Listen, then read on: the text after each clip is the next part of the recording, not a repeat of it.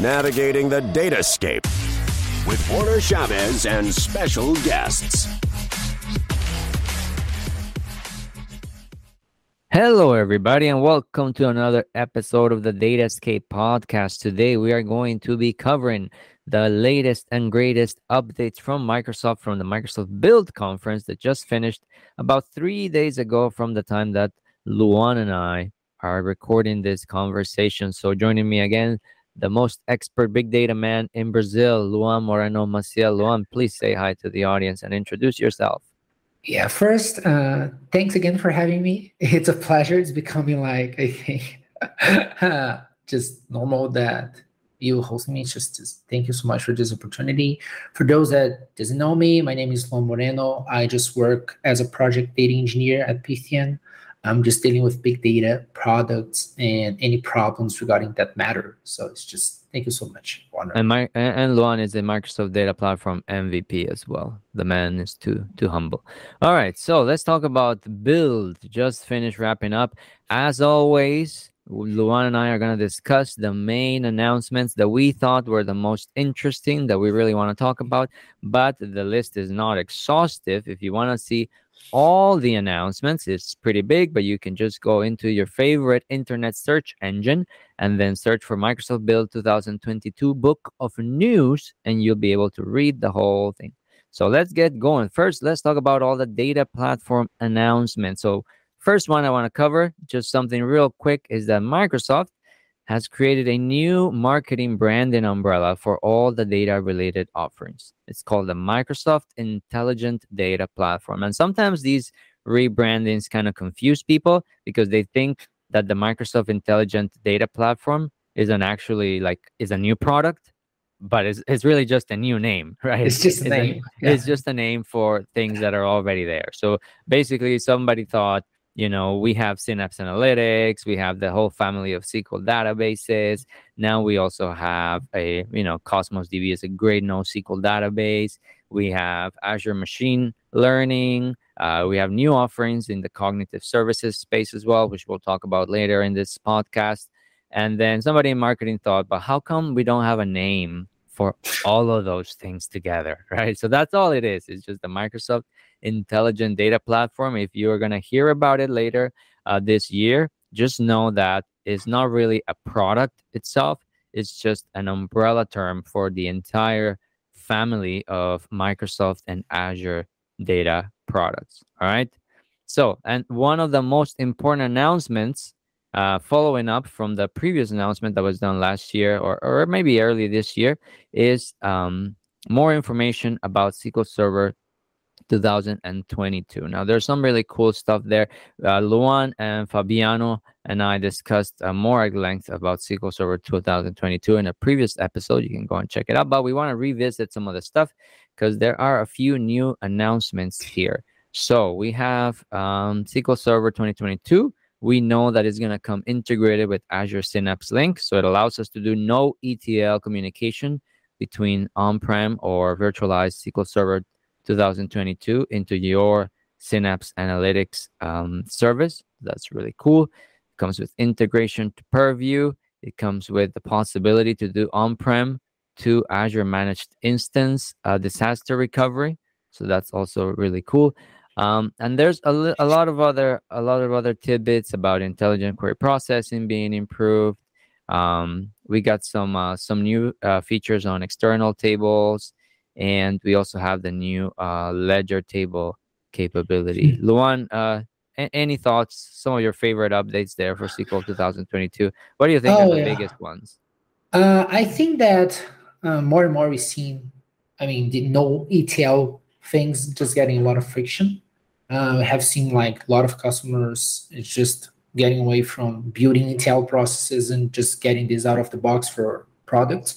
So I think that SQL Server 2022 brings the Azure Synapse Link, which had been announced previously, but I think it now is just in GA, if I'm not mistaken, right?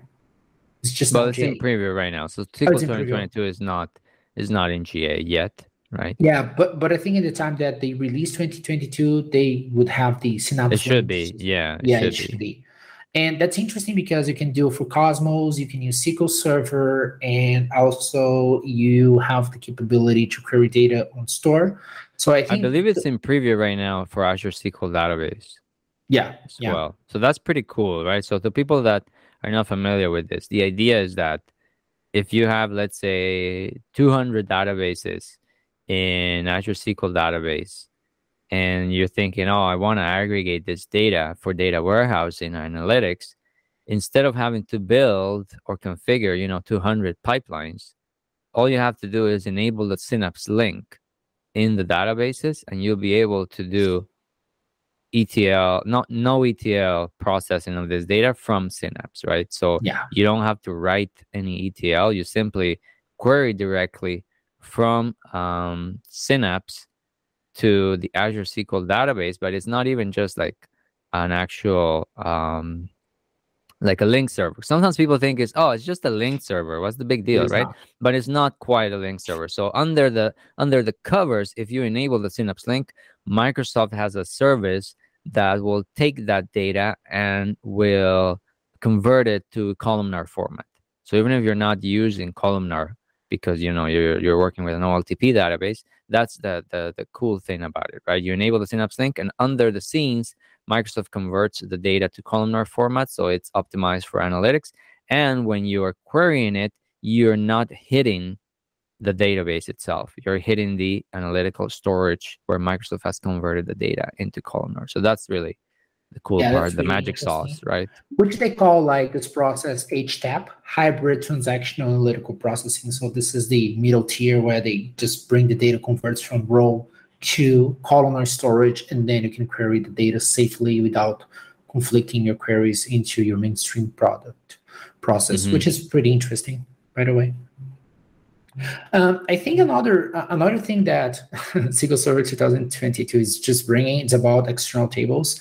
They Okay. are more and more extending the capability of Polybase. We've seen that in Yeah. 2000 release to 2021 release. They open up more broadly the, the Polybase to query not only you know the viable Azure services, but now Oracle, MongoDB, and other Mhm. services Yeah. and true. now they enable the capability to query through the MinIO storage. So Okay. just a little briefly about MinIO. So just MinIO is just object storage, such as Blob Storage, S3, or Google Cloud Storage. So it's just uh, uh, an open. It sounds like HDFS. But Okay. the things is that it's a Kubernetes storage. So you can deploy your data lake inside of Kubernetes, and then MinIO re- responds for S3 protocol. So now you can query S3 protocol, but actually you query inside of this Kubernetes object storage.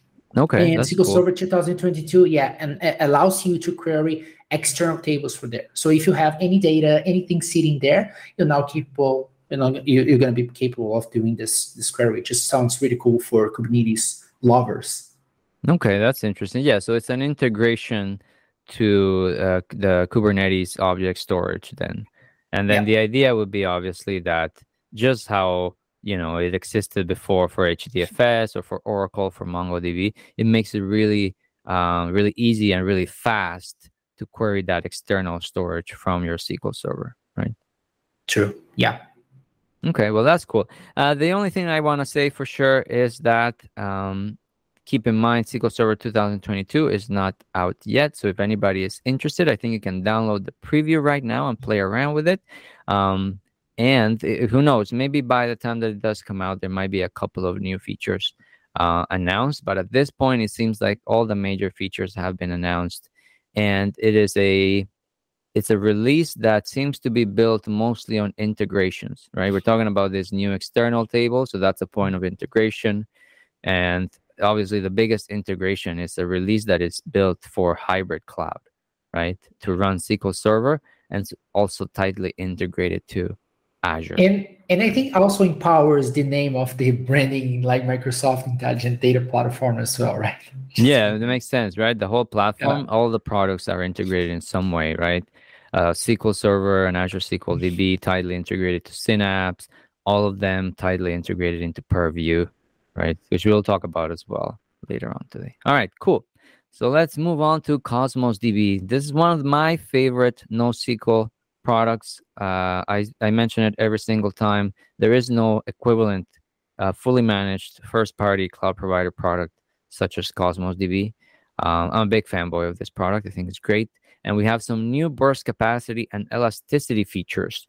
Um, some of them, for example, increase serverless capacity to one terabyte. So you can have up to up to a one terabyte Cosmos DB database, uh, fully serverless. Right. This is really cool, and it really allows people to um, not have to worry too much about the whole uh, request units until it really becomes a really busy system, right? So you could even start just with serverless, and as you grow, move into the uh, full request unit reservation model, right? Yeah, so but it gives cool. you like a lot of room, like one terabyte of data sitting there. It's just a lot of data. Yeah, one terabyte is quite a bit, and to do it yeah, all serverless, really, it's very cool. Yeah, it's really yeah. cool. And to improve that as well, so there's a lot of improvements here in terms of how efficient Cosmos DB is in using the compute. Now we also have that shared throughput um, uh, throughput can be shared across database partitions. So if you're not familiar with this, Cosmos DB works similar to other NoSQL databases, right? It automatically partitions your data and distributes it uh, horizontally. But what happened was that if you would reserve a certain amount of throughput, it would be statically divided by database partitions, right? So even if one particular partition was not being used, then some of the resources were reserved for it and then it would make the hotspotting problem um, happen even if the system wasn't particularly busy right? So now we have shared throughput across database partitions which should help uh, make more efficient use of the compute power. That's also pretty pretty cool. Um, developers also they have uh, some new ways um, to test it so we got uh, cosmos db has an improved 30 day free trial so if somebody has never played around with it you can play with it for free for 30 days. That has been uh, extended. So now it's a full month of free Cosmos DB that you get. And um, now also, if you're running Cosmos DB with the local emulator, because you don't, let's say, for example, you're just trying to develop without using up any cloud spend, then you can also, uh, the emulator now supports MongoDB as well. And finally, we have now continuous backup and point in time restore capability which before we uh, it was based mostly on snapshots. I think a snapshot was taken every few hours. Now we actually have full continuous backup and point in time capability. Your thoughts on Cosmos DB, Luan? How do you feel? Is the product uh, getting enough traction? Uh, do you think these are interesting? Do you think is the right direction? Yeah, I think if just if you look back two to three years back, uh, we used to have some caveats by using Cosmos DB, uh, just pretty much, I think, leaning towards costs. But once they just roll out this serverless capacity and now they extend it to one terabyte of data, it makes super easy for people to, you know, dip their toes in the water and start to play around that, which is really cool actually. And the other features like security enhancements on the Azure Cosmos DB API for MongoDB, also it has, you know, uh, really important things because we have um, I would say MongoDB customers that would like to leverage Cosmos DB mm. because of this entire infrastructure and how they deliver data, like multi-region access and things like those are really important for the business continuity. Uh, and I think more and more we're going to see customers just jumping in Cosmos. I think that's the the time that Microsoft, you know, just made his point by bringing serverless, just open more broadly Cosmos DB and make it easier to for developers and teams to use it. So, I mean, for me, it's just phenomenal uh, database. I never seen something like that before. As you said, this is pretty interesting. NoSQL database that gives you like this, uh, all the different APIs like a polyglot, persistent, uh, storage, which is really cool. So full, I think full we, multi big biggest thing is full multi writer globally, right? Yes. Yeah. Yeah. That, that's insane. Thing. That's insane. and it is so easy to set up too. Like it, yes. it, takes two seconds to set it up in the. It's portal. like a flag. I don't remember, but I think yeah, it, stuff, you just right? go in the portal, you click in like the map, and you have full multi writer with different uh, tunable consistency levels and automatic um, collision resolution, right? Yeah, So- and, and you see, these are the important thing. these are the funny things, you know. You just have to enable something, but behind the scenes, just it just it just have like a big team just to Oh, like, yeah, absolutely, enable yeah. flag, which is it's- crazy it's- to it's have crazy, yeah. right. It is Yeah, pretty pretty yeah. amazing. And the cool thing about it is that it the multi-writer capability is fully supported by the Azure Synapse link. So you could do something like Cosmos DB in the US, Cosmos DB in Germany, and then your Synapse in maybe like you know in a different place of the US, and you can query from the Mhm. Synapse the full state of your Cosmos DB globally. So you can do global analytics with um, no ETL with one Synapse link. So yeah, Yeah. it's pretty pretty That's cool. neat. All right, do you want to walk us through the Azure SQL database updates? Yes, I think that the first one that we have here uh, in the line, it's really cool. And I, I have been, as you know, I have been working a lot with Azure functions Absolutely, nowadays. And to see this integration makes me feel happy because I was expecting to see something like that before, uh, but you know, just it- it's out there now. So now we have the capability to use Azure functions to either input or output binding on Azure functions. So now, for example, whenever a new data arrives on Azure SQL database, I can just use the functions to pick that data, or I can write it out into Azure SQL database in Python, JavaScript, and other languages. Mhm. So I, I think that brings like that open up the and, and I think I mean honestly thinking about the the the latest releases about Azure SQL database more and more and I don't know if you agree with me but more and more I see Azure SQL database becoming like a unique monster in the whole database systems because now for example we have hyperscale and I don't see in other places something like that. Like that you can have a huge massive throughput using a relational database and you can use for streaming and also you can have for batch. Um, I, I don't think that we have something like this instead of you know just Spanner Well, I- Google. A- AWS AWS kind of tries to do the whole uh, lots of of read read only replicas capabilities with Aurora, right? And Mhm. uh, yeah true I mean, and Google has Spanner, but it's really hard to compare Spanner to Azure SQL DB because It's Azure SQL DB, yeah, a Spanner. I mean, Spanner is distributed, full, full distributed locally, Yeah. right?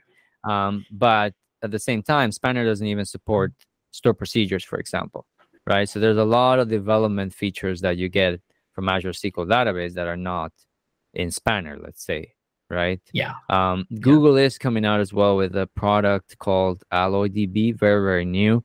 They Alloy- just yeah, it. I, think it was like two weeks ago, and it's basically kind of like similar. Is a uh, horizontally scalable for read workloads for PostgreSQL, Postgres right? So they're kind of like you know they're kind of like entering this space of the hyperscale for OLTP, right? With lots and lots of read-only um, scalability. Um, but uh, but uh, Microsoft has had hyperscale now for what like two years, yeah yeah, yeah. uh-huh for two years now and it's pretty cool as well. Not not only that, the piece that you know you can have lots of read-only replicas, but also hyperscale uh, because of the storage and the way it works. Right, the things that you do to it are not dependent on the size of the data. Right, so if you back it up, it just backs up fast. It's it doesn't depend. It doesn't matter if you have you know one terabyte or 10 terabytes it's it takes the same amount of time. If you restore it it's the same. It's not a size of data operation right? It's all driven by the the decoupling that they did of the compute engine and the storage engine. So it's it's pretty cool in that way and i agree azure sql database has turned into its own kind of like a its own fork right? Like its own fork of sql server in the cloud uh, and it is quite popular as well. If you go to like, uh, some people say the DB Engine's ranking is meaningless, you know, but you're probably familiar with it. I'm sure I know you Yeah, are, yeah. right? Yeah. Um, but you can see that Azure SQL Database has has um, become a lot more popular over the last few years as well. All right. Anyway, what what else do we got in the Azure SQL DB space?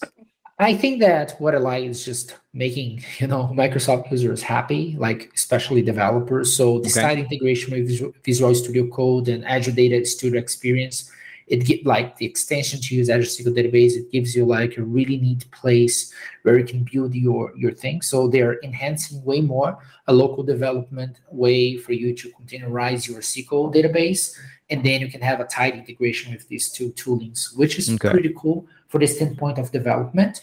there's a new JSON constructor called ISJSON, which kind of pretty much allow customers to validate JSON documents, and that's something you know. That's interesting as well. Validating really JSON documents, right? Yeah, it is very because useful. On the XML, yeah, really. If you do have to actually do ETL, right? If you're, uh, we were just yeah. uh, talking so much about no ETL, but you know, a lot of ETL still gets developed with JSON, and it is important to be able to validate it, right? Yes, and we also have this feature on XML. I don't remember X XST ST to validate the XML on top mm-hmm. of of the writing. But you know, this ISJSON feature is pretty cool, especially for as you said. I mean, for ETL, just guarantee you know what you're expecting for the data. So it's somehow you just guarantee some I don't know some construction there. Yeah. Uh, there's this new ledger. So can you tell me about this new ledger because it seems to be something you know? Yeah. Yeah, we covered this uh, previously with, with Fabiano as well. But for everybody that's not familiar, this is uh, one of the I guess one of the newest features that's coming out of Azure SQL DB, and it will be in SQL 2022 as well. And is the capability of having immutable tables, right, that are validated cryptographically, so you can verify that the data from the table hasn't been modified. Um, and it's I think it's mostly a compliance feature. It's kind of uh, the a SQL DB version of trying to do what uh, blockchains blockchain do as well, right? Yes. So, I mean, I don't think it will have. I think the use case is narrow, so I don't think everybody will be using these. I think only a you know very uh, specific industries, right? Maybe something like finance related or compliance, open finance, open banking. Right? Yeah. Maybe yeah. those type of people will want to implement these ledger tables, but other than that, I don't think it's you know everybody will be using them um, right off the gate. To be honest. All right.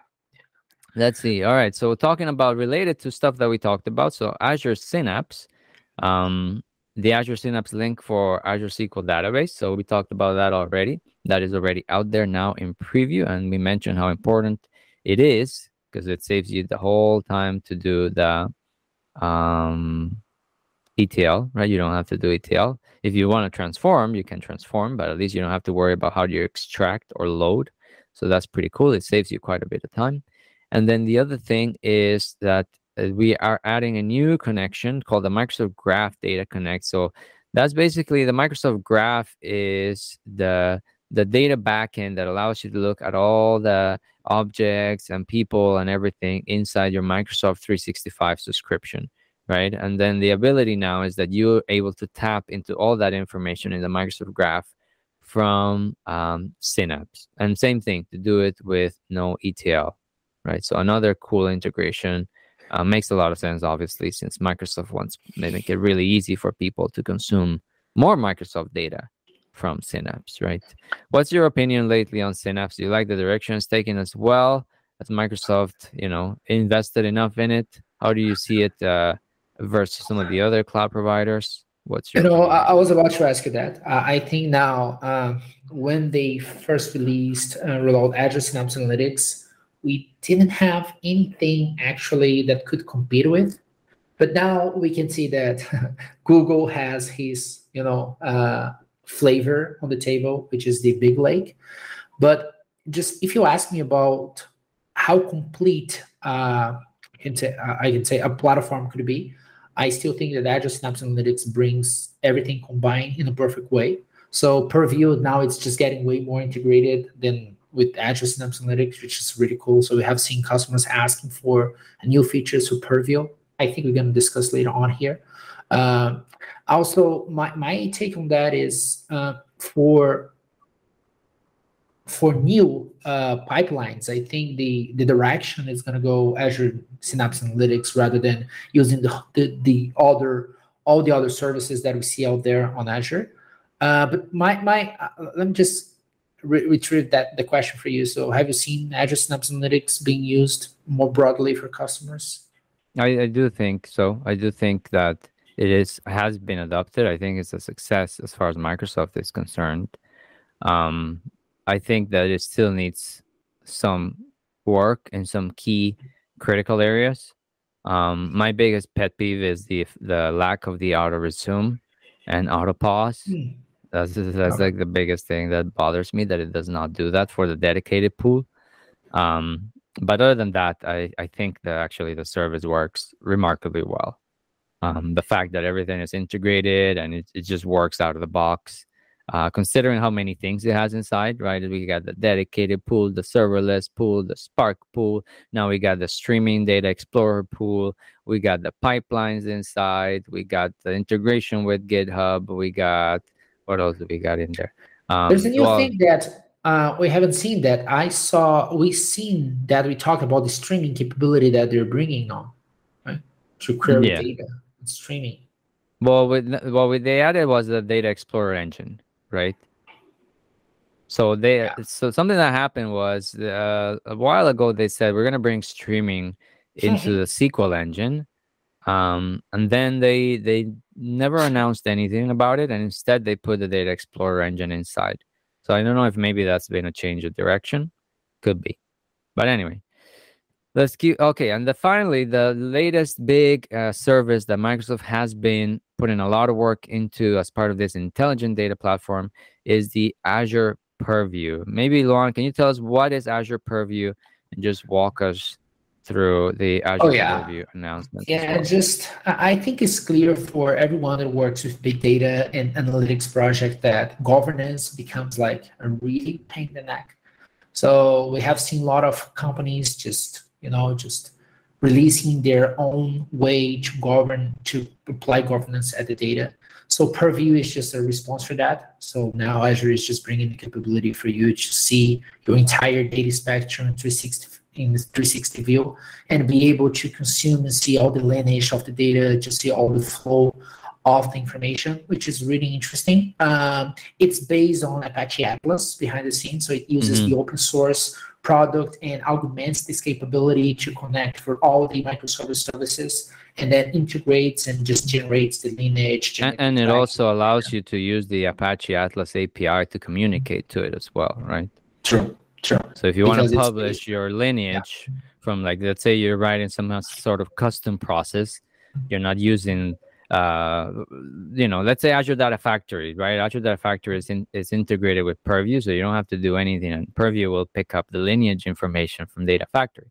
But if you're let's say working from Databricks, then you can use the API to publish the lineage data from Databricks into your Purview um, catalog if you wanted to, right? So that's pretty cool as well.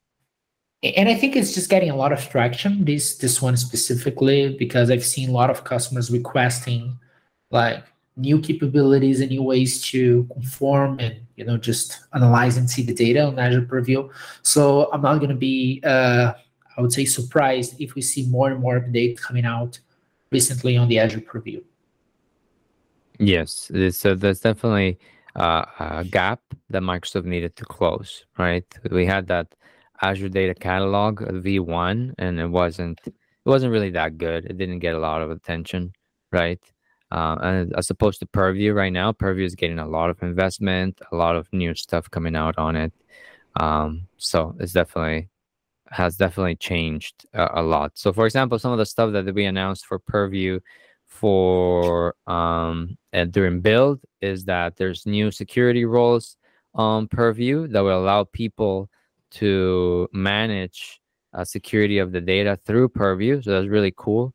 This is similar to I think Microsoft is trying to do here what AWS has done with Lake Formation, right? I don't know if you're familiar with Lake Formation, but in Lake Formation you can you can use Lake Formation as your uh, centralized security management hub, right? So instead of having to give people a bunch of grants on Redshift and on Glue and on S3, right? You just you create a data set in Lake Formation and then you give the grants on Lake Formation and then all the services that are integrated with Lake Formation will read that grant data uh, automatically for you, right? So that's pretty cool. I think maybe this is the direction that Microsoft is trying to go to to make Purview also that centralized security hub with all the services that you register to Purview, right? And that would be really cool if they uh, can do that, right? So Purview becomes, yeah, the governance boundary. I think that's I'm waiting neat. for that. Yeah. Waiting for that. So that's pretty cool. All right. Um, let's talk about the AI updates. So we have some cool stuff here. So now there's a new OpenAI service. The idea is that this OpenAI service will allow you to run any of the open AI algorithms, right? So that's pretty cool. It's part of the Azure Cognitive Services as well. So um, different models from OpenAI will be available, including the GPT-3 ones. Those are the really famous ones that do the whole uh, text processing. You can find lots of uh, memes and articles online about stuff, right? That people ask GPT uh, to write something for them, right? So that's that's pretty cool. And all that stuff is now going to be in its own AI service. And another one that I saw, I don't know if you saw this one, but this one I thought was pretty neat, is the Azure Cognitive Service for Language summarizes documents and conversations. Wow. Did you see that? So they have this, this one. It sounds yeah, impressive. So, yeah, the demo is pretty cool. So the demo is they they they have like a, a chat, for example, between a person and a customer service rep, right? Everybody nowadays, all the websites, they have these like support chats, right? And you go in and you talk. But the cool thing about it is that, you know, maybe the customer and the rep had a long conversation, but then somebody else later just wants to, uh, you know, look at the summary right? So automatically the service reads the conversation and produces a summary, right? So instead of having like to read every single back and forth, uh, it automatically tells you, let's say, okay, customer wants to return product, whatever. Uh, rep said we can return it for no cost. Uh, shipping will be done by some date. So you get the summary right away. It just trims off all the extra part of the conversation for you. So I thought that was really cool. And I can see how that's really useful, right? For a lot of reasons. Um, that's just one use case, but imagine you can probably do that. Publish summaries for you know a whole SharePoint um, website, right? And then people can just try to find things based on summaries, or people can just read the summaries before they have to open up the whole document. A lot of cool stuff like that. I think uh, that looks pretty neat. All right, super useful. Yes, yeah. and impressive. How how yeah. they do the, the the key stuff and generate that. It's yeah. Yeah, I thought that was pretty pretty pretty cool. Um, let's talk about the containerization. I know you're a big fan of the containerization uh, platforms. Maybe let's walk us through what is the new Azure Container Apps service and the updates on the Kubernetes service. Yes, I would start by saying yes. I am indeed a big fan of containers, and yeah, we have. I would say that we have two major flavors inside of Azure to run. How how do you run your containers? You have the Azure Kubernetes service, uh, which is just pretty much the uh, the Kubernetes, uh, the, the, the true vanilla Kubernetes managed by Microsoft, mm-hmm. and you have the Azure Container Apps. The difference between them is that on the Azure Kubernetes service, you still have to deal with the Kubernetes uh, platform. You still have to tweak to apply some changes to increase cluster, to maybe create nodes and taints and stuff like that, that's just pretty specifically for Kubernetes. But on the Azure Container side, apps, you don't have to manage anything. So Microsoft automatically just gives you the platform where you don't have to be concerned about any infrastructure at any time since day one.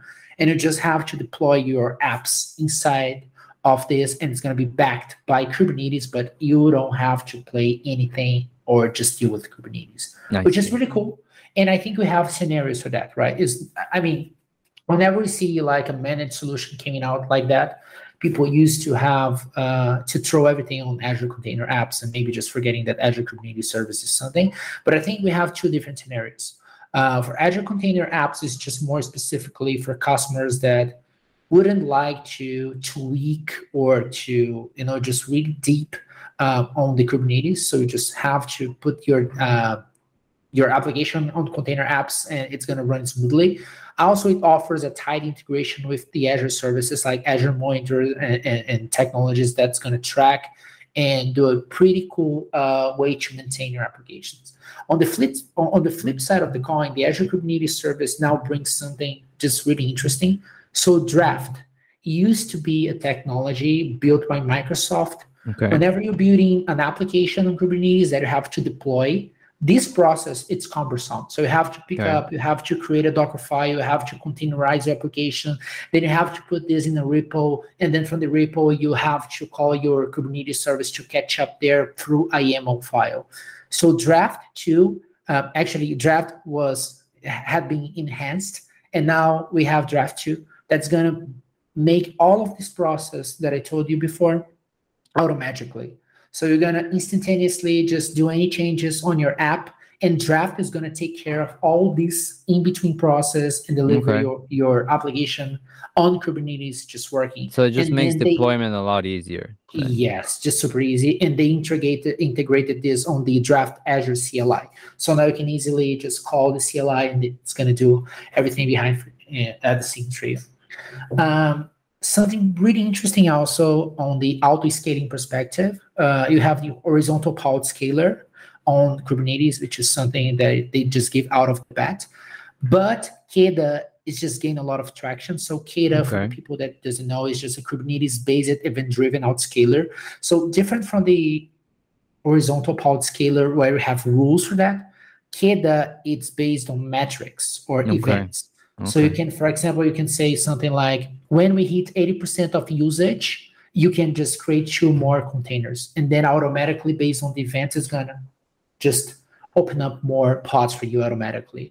That's cool. Um, and it's, yeah, it's gaining a lot of traction. And just to let you know, Keda is an open source product, so it can be used not only on Azure Kubernetes service, but can use any Kubernetes uh, like engine.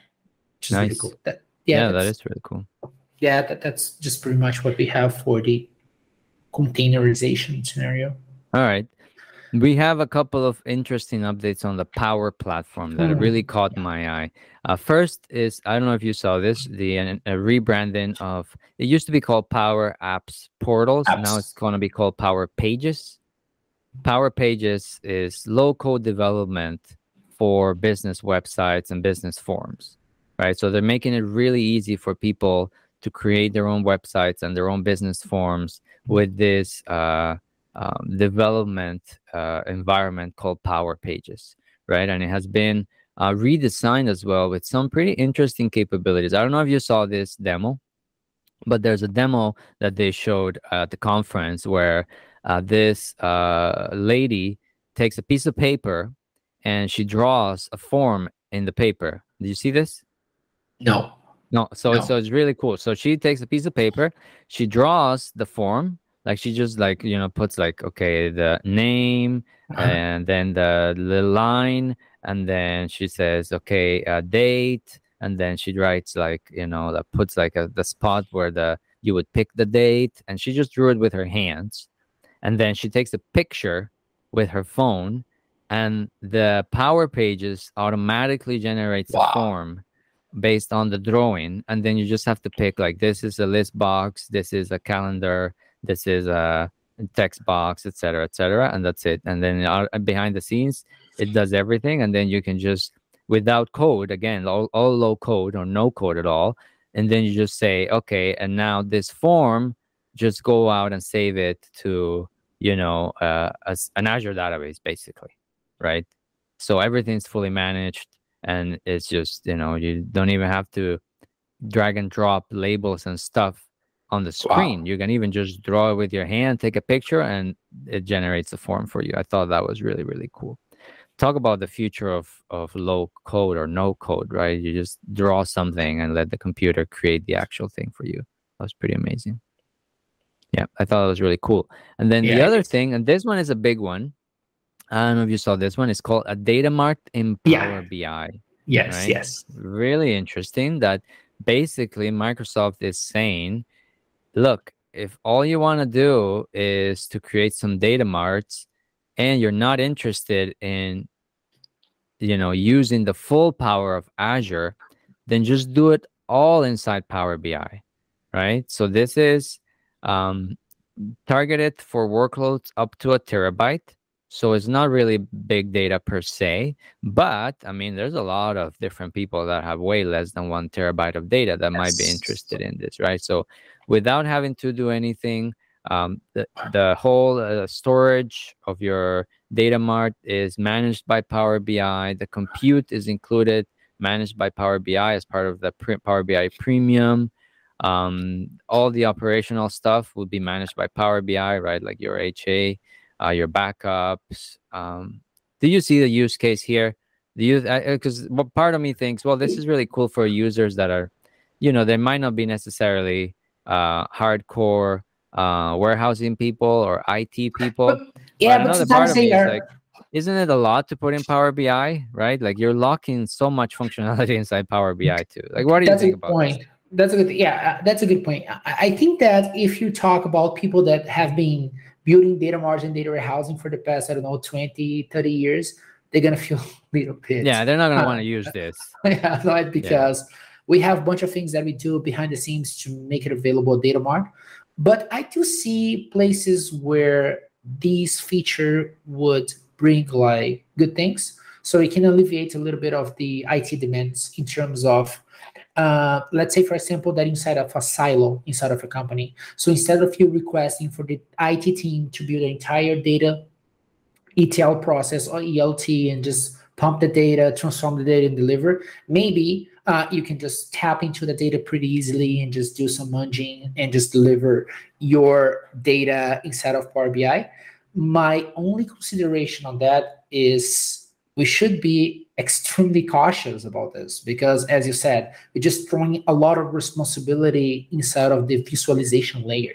And usually these type of tasks are being done by data engineering or through a different part that sits outside of the visualization because if you change visualization tools it's your entire process not going to be impacted. Rather than if you just stuck everything on power bi for example if you have any problems to share this among uh, other teams or if you're just i don't know for any sense you're going to change uh, the visualization tool that would be impact a, a entire code uh, restructure. Mm. what do you take on that? Do, do you how do you feel this no, I agree 100%. I agree 100%. I think the main thing is, um, but I would be more worried is, you know, instead of, it sounds cool, but could you end up with creating even more data silos? Yes, right? I think yes. Every yeah, yes. imagine imagine a big place, uh, a big uh, a big uh, a shop of, of of customer of Power BI, right? And instead of trying to build um, something that is uh, better governed and maybe more scalable and can integrate with more products, you end up with a bunch of different teams creating their own data marts in Power BI, right? So I, am not sure if that's really a scalable enterprise you know, solution, but maybe that's not what Microsoft is trying to do here. Um, yeah, that reminds we'll me a little bit about the data mesh concept, you know, so embrace the mass. Everything is just silo. Yeah, well, that sounds really good Simply on accept paper. That, you know? Uh, yes, I'm yeah, not that, sure how it point. plays yeah, out really well in practice. To be I honest, agree, for for a lot of places, maybe for really big corporations, that could work. I I don't know if it works that well for a small, medium-sized business. To be honest. Yeah. We'll I feel a little bit skeptical to be honest with that feature, but I, I know that for Power BI users, they're gonna feel happy to have this boarded on the platform. Could be. Yeah, we'll see how it evolves, right? And also whether it it kind of like will it take away business from Synapse, for example, right? If people just instead of deploying Synapse, just be like, ah, whatever, I can just do data mart in Power BI, right? And then as long as you don't need, uh, if you're doing everything with Power BI data flows, right? You have to really buy into the whole Power BI ecosystem for true. it to work, right? True, true. All right. And finally, the last uh, update for today that I had on the list is Microsoft is releasing the .NET multi-platform app UI. This is built on .NET 6 and it's pretty cool. It's a new framework for building modern multi-platform natively compiled apps for iOS, Android, Mac, and wow. Windows using C Sharp and XAML with a single code base. So the idea is that you can develop one app and as much as possible you can utilize like the universal APIs to access things like isolated storage, different sensors on the devices, the geolocation, the cameras, all this stuff in a single code base and then you just recompile, you retarget a different platform and it adapts the look and feel of the platform that you are targeting.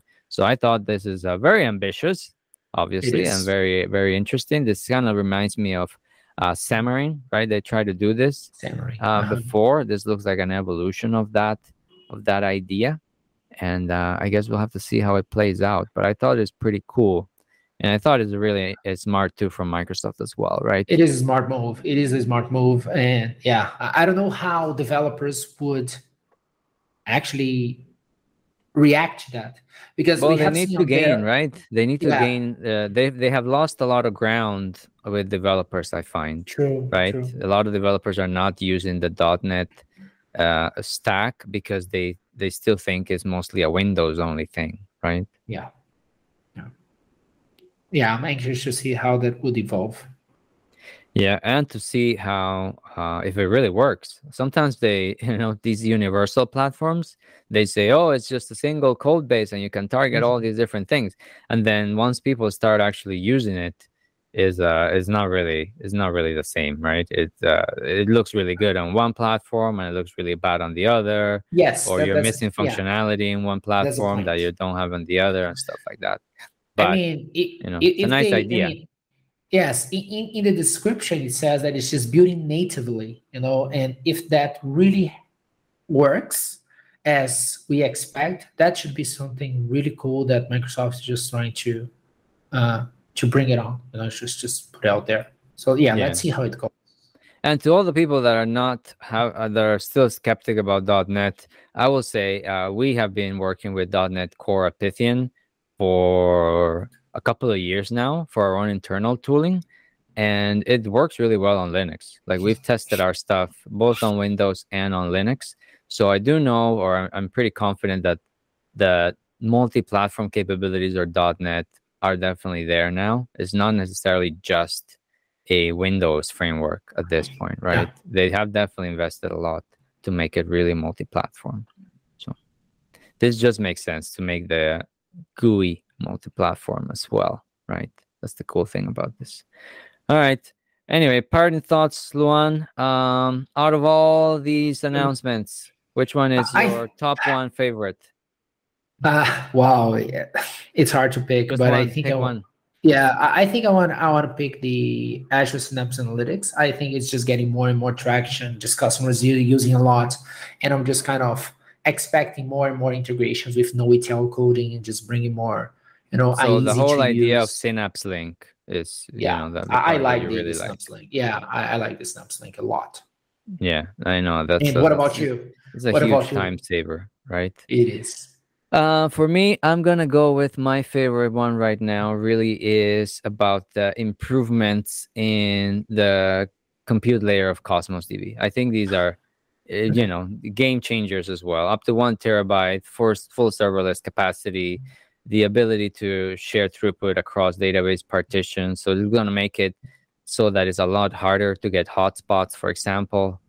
Um, the the new uh, backup point in time restore capabilities on Cosmos DB, so y- people can really adopt it as a mission critical database, right? You can do point in time restore on it now, which was missing before, and I, I can see how some people don't want to do mission critical if you can't do point in time restore, right? Um, but now that it has all that there, it's just I think it's a phenomenal product, and uh, it's just it's just getting better for sure. Yeah, I think I wasn't smart because I would have to pick the Microsoft Intelligent Data Platform. it wouldn't Yeah, all It has everything. Yeah. Yes. All right.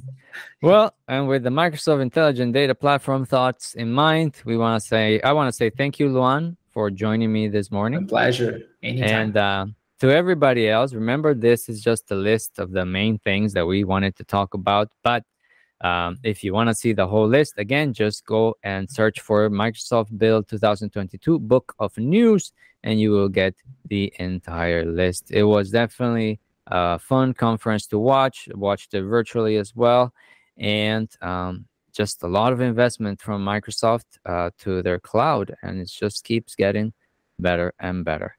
And until next time, everyone, thanks for listening. Bye bye. bye bye, guys. Navigating the datascape